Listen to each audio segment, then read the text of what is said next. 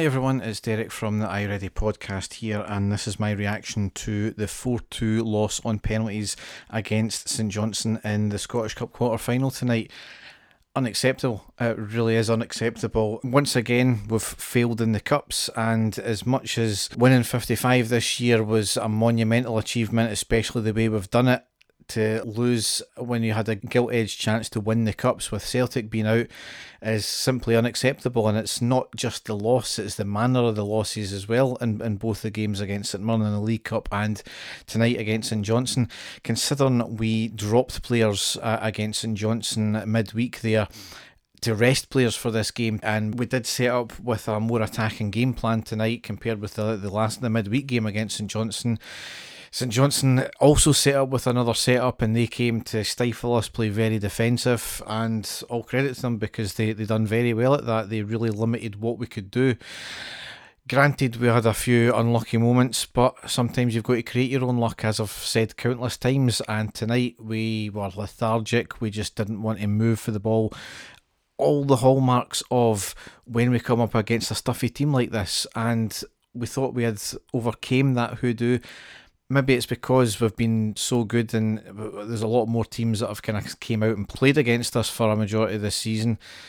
We really failed again tonight, and as I said, it's, it's completely unacceptable.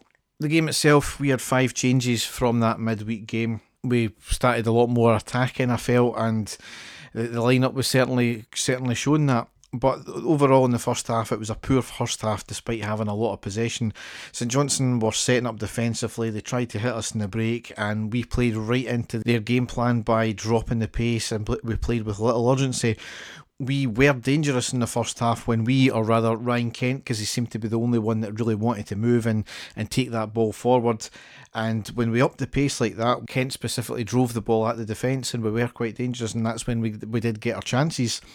None more so in the tenth minute when the ball fell to Kamara at the back post, forced the keeper in a good save with his legs. St Johnstone themselves, they had shown again that they can be dangerous on the break going forward. They forced McGregor into a good save on the twelfth minute. But they really never done anything else, and, and that's the annoying thing, because they did set up just to try and hit us in the break, and we we contained that more largely, but we just we didn't reciprocate with being attack minded ourselves. From our perspective, there was not enough pressure put on the, the St Johnstone keeper when we got the chances. And a lot of them were only half chances, but you just kind of knew from earlier on tonight we were going to struggle to score. That said, St Johnstone should have been down to ten men right at the end of the first half.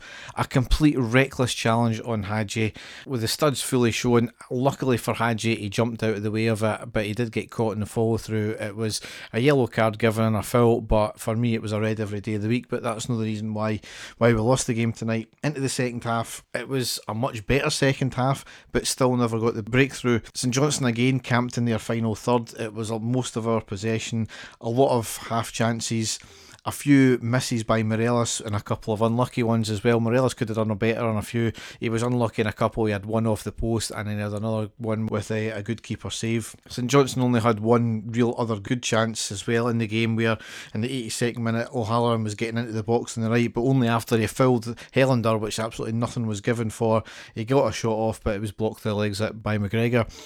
So at the extra time, another thirty minutes to go, we had a good chance in the ninety-sixth minute where a corner came in from Tavernier on the left and at the near post. It was flicked up off Hellander, off the ground, and a great save by the keeper to the near post. Goldson was taken out shortly after as well by Kane for, for St Johnstone. He was already on a yellow card. I've no idea why that wasn't given as a second yellow card.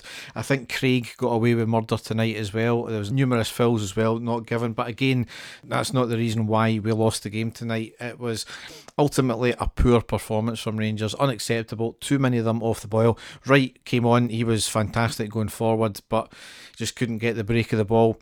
The only the only pass marks I would say is, is the substitutions that came on, and uh, and obviously Kent as well, but it fell very short of the standards we've set. And I think from briefly hearing the manager's comments, they certainly know that, but I don't think it's acceptable to, to to lose in the manner we did tonight.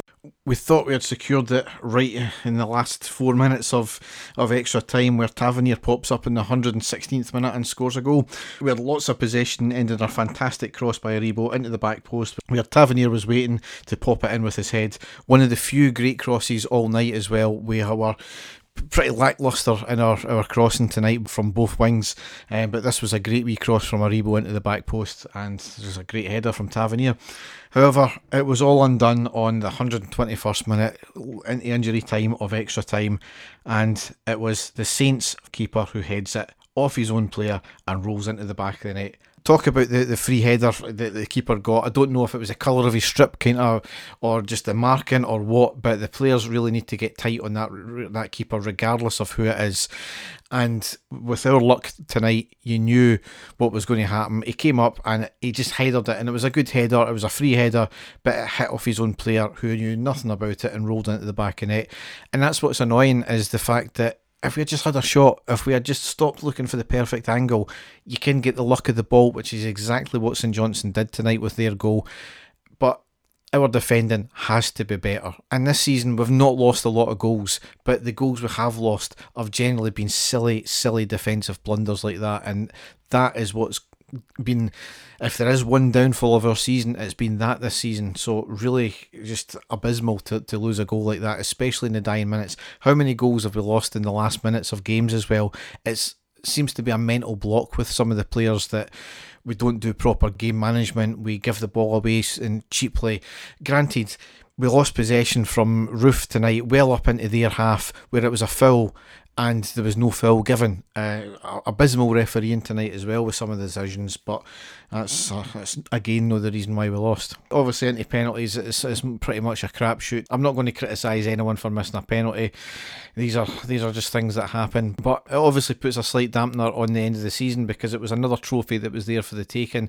But that's the reason why Rangers and Celtic don't have more trebles than they do, because you're not always guaranteed to, to win the cup, and that's the I suppose that's the beauty of cup football in some respects, but doesn't do us any favours at all, which uh, you know that's that's that's sport for you. But certainly that's something that needs to be worked on for next year. We I think we've got the hoodoo of the league out the way now. The league's certainly not going to be a formality. Celtic have got a big rebuilding job to go, but we can't rest on our laurels, and I think that's ultimately what we've done really ever since we wrapped up the league. I wouldn't say it's understandable, because we're Rangers, we expect to win things, and that's been drilled into these players now.